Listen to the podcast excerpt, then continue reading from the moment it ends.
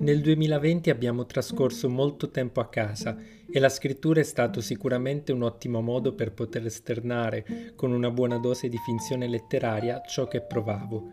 Sono Roberto Di Raffaele e quello che stai per ascoltare è un episodio dei Racconti del coprifuoco, storie particolari di vita quotidiana ai tempi della pandemia.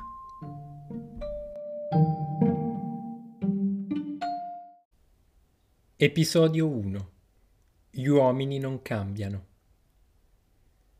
Lo squillo del telefono. Ho aperto gli occhi, sudata. Il cuore bussava con insistenza sul costato. Lo schermo del telefono indicava le 5.50 e non era arrivata nessuna telefonata. Era tutto un sogno, o meglio un incubo. Quell'incubo ricorrente, o meglio ancora, quel ricordo.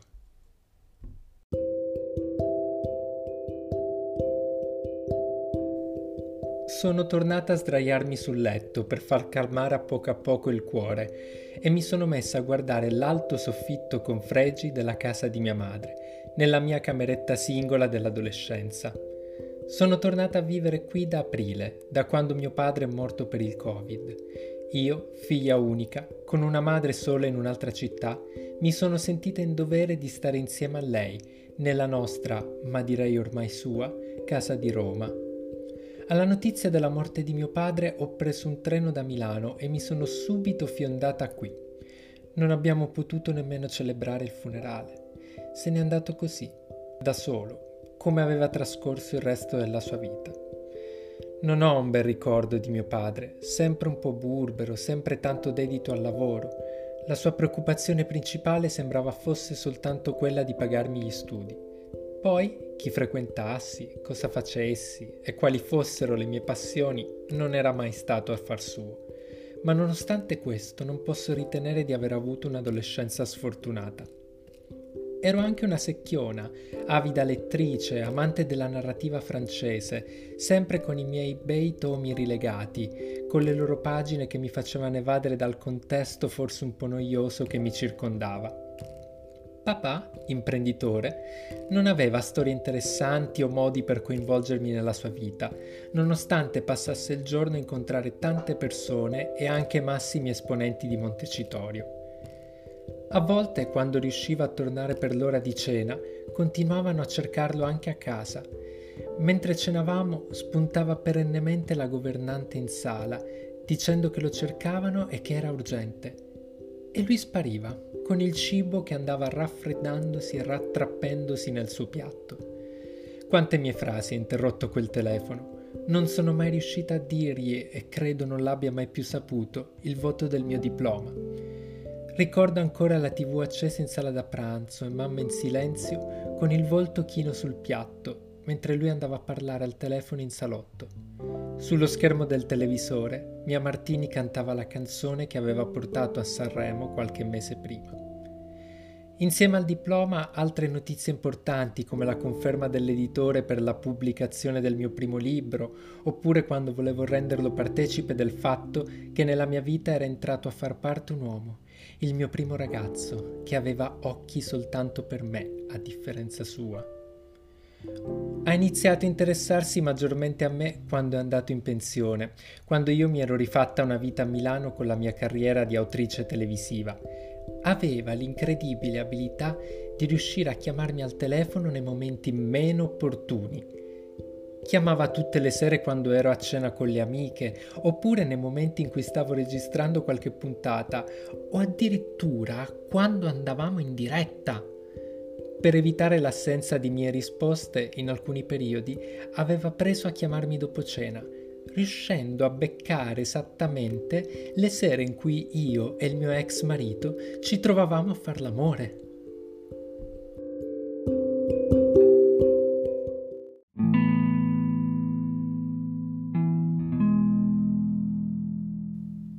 Già, il mio ex marito.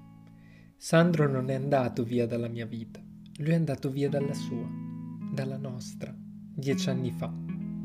Ci eravamo conosciuti durante la lavorazione del mio primo lavoro per la TV.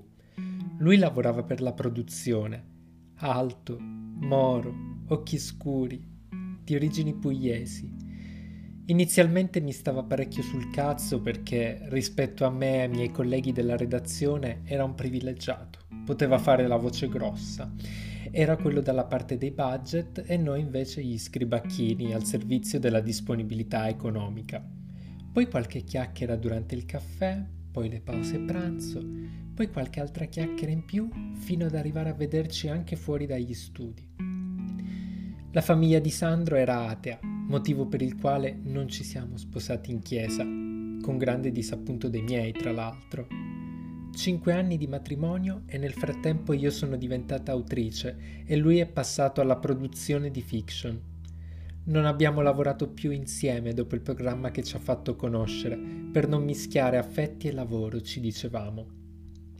Sandro si spostava spesso da Milano da quando lavorava per le fiction, organizzando dei set anche in altre regioni d'Italia.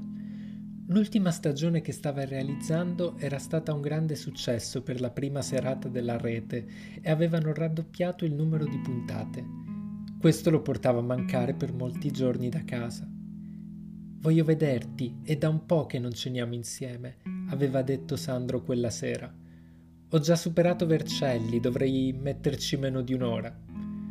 Mi faceva sempre delle sorprese dopo le sue trasferte. Mi portava sempre un regalo come se fosse il primo appuntamento. Lo aveva fatto anche stavolta. Sul sedile posteriore dell'auto hanno trovato una rara edizione dei Miserabili illustrata da Guttuso. Non so dove l'avesse trovata. La parte interiore della macchina, invece, era accartocciata incastrata sotto un tir. Ricordo ancora lo squillo del telefono, quello squillo, e poi le viscere che si restringono e le gambe che cedono. Avrei pensato di morire se non avessi sentito il battito pulsare nelle orecchie, quasi a ricordarmi che ero costretta a vivere ancora senza la persona che aveva condiviso con me quello spazio in cui lo stavo aspettando.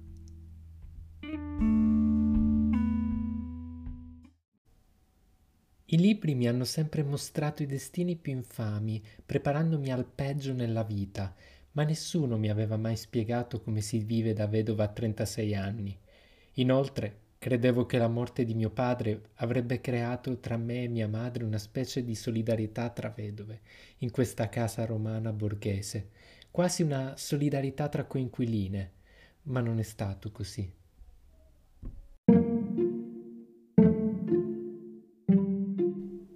Mia madre è rimasta un'ombra silenziosa, incapace di esprimere dolore tanto quanto il disappunto a cui non aveva mai dato voce.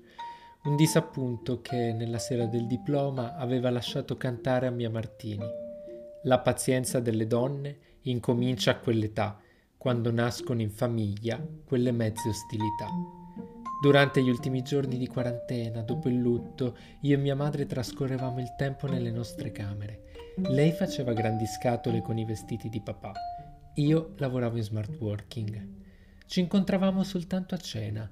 Mi faceva qualche domanda sul lavoro e poi taceva, senza darmi la possibilità di chiederle come stesse. Non mostrava un minimo cedimento, sembrava aver archiviato il fatto che fosse rimasta vedova. Paradossalmente sarei stata in grado di aiutarla, avendola preceduta nell'esperienza. In seguito, alla fine della quarantena, ho ripreso a uscire con le mie vecchie amiche per distrarmi e per ridurre al minimo quegli incontri imbarazzanti. Ero tentata di tornare a Milano, ma ho preferito starle vicino per un po' di mesi e senza accorgermene mi sono ritrovata nuovamente a doverla vedere ogni singola cena a causa del coprifuoco. Stare a casa di mia madre stava diventando emotivamente pesante. Le mattine in cui mi svegliavo di soprassalto stavano aumentando Sognavo sempre un telefono, a volte color antracite e appeso a un muro, a volte un banalissimo smartphone. Un telefono che si sarebbe portato via un pezzo della mia vita, come ha sempre fatto questo strumento da quando ne ho memoria.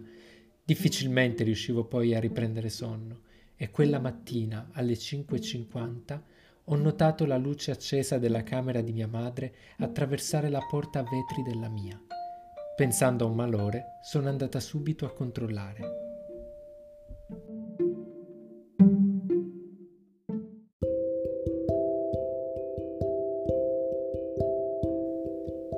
Ho trovato mia madre rannicchiata sul letto.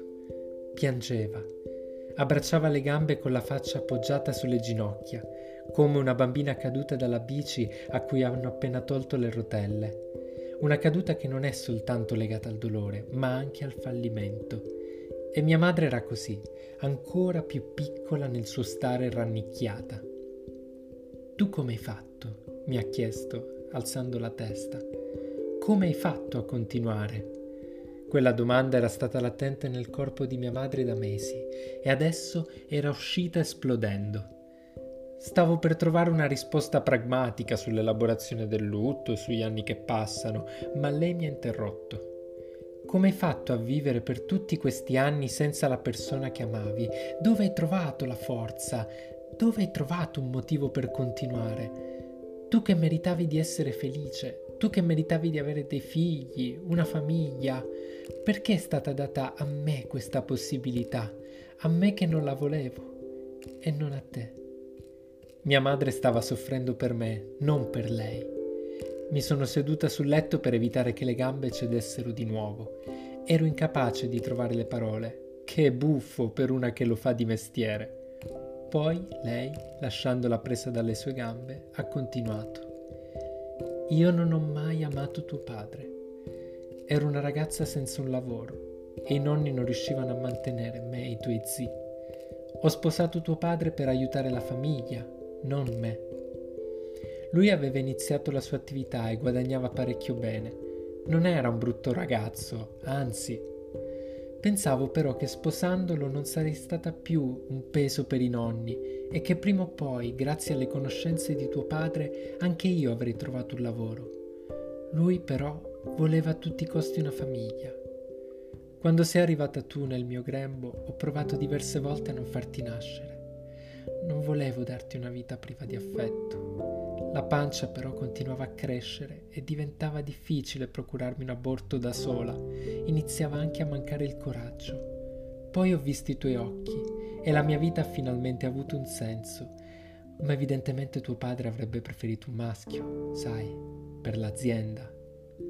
Mamma, stai delirando, le ho risposto. Non dire queste cose. Tu e papà mi avete sempre dato tutto quello di cui avevo bisogno. Figlia mia, tuo padre non ci ha mai amate. Era molto impegnato, sì, ma non così tanto come voleva farci credere. Quando chiamavano a casa non era per lavoro. Lui lo sapeva che io avevo capito, ma non ho mai avuto la volontà di farglielo presente. Non volevo farti vivere una vita e elemosinare gli aiuti di tuo padre. Sarebbe riuscito a farmi passare per pazza e a portarti via da me, chissà con quale donna poi.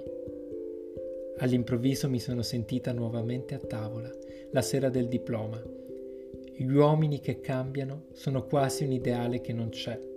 Sono quelli innamorati come te, cantava mia Martini. Ho abbracciato distinto mia madre, non l'avevo mai fatto. L'ho vista indifesa, da accudire, mentre Milano si cancellava dalla mia mente come fa a novembre nella nebbia. Nel momento in cui nasciamo è come se iniziassimo ad accumulare un debito con chi ci ha cresciuto. Sappiamo che è inevitabile, ma lo ignoriamo. Abbraccio mia madre rannicchiata nel suo lettone, come una bimba spaventata dai tuoni. È ora di pagare il mio debito.